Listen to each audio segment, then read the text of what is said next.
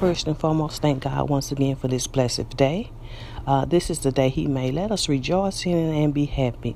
Uh, and I want to say Happy Father's Day to all the fathers out there, and Happy Father's Day to my Father, whom are in heaven.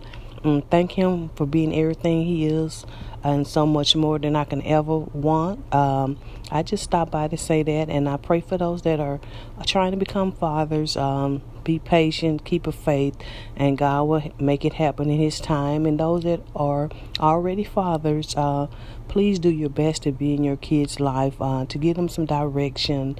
Uh, you can stop the cycle of what didn't go on in your life, and you can start a new cycle of being in your kids' life, helping them, lead them, and guide them. And I continue to pray for our world. I pray for the fathers of this world. I pray for all the corruption, that, Lord, you would turn it around uh, in their hearts so we can be a one nation, Lord. We can all matter. Uh, we have the chant, Black Lives Matter. Lord, we need everyone to matter, and we do matter in your mind and your heart. But um, I just want to say um, God bless each and one of our each and every one of the fathers, and hope and pray they have a blessed day. And Lord, if they don't know you as their Savior, I pray excuse me I pray that they accept you today, and John three sixteen can help you with that, uh help anyone with that, matter of fact. Um but yes, God bless, and uh, Happy Father's Day to all the fathers.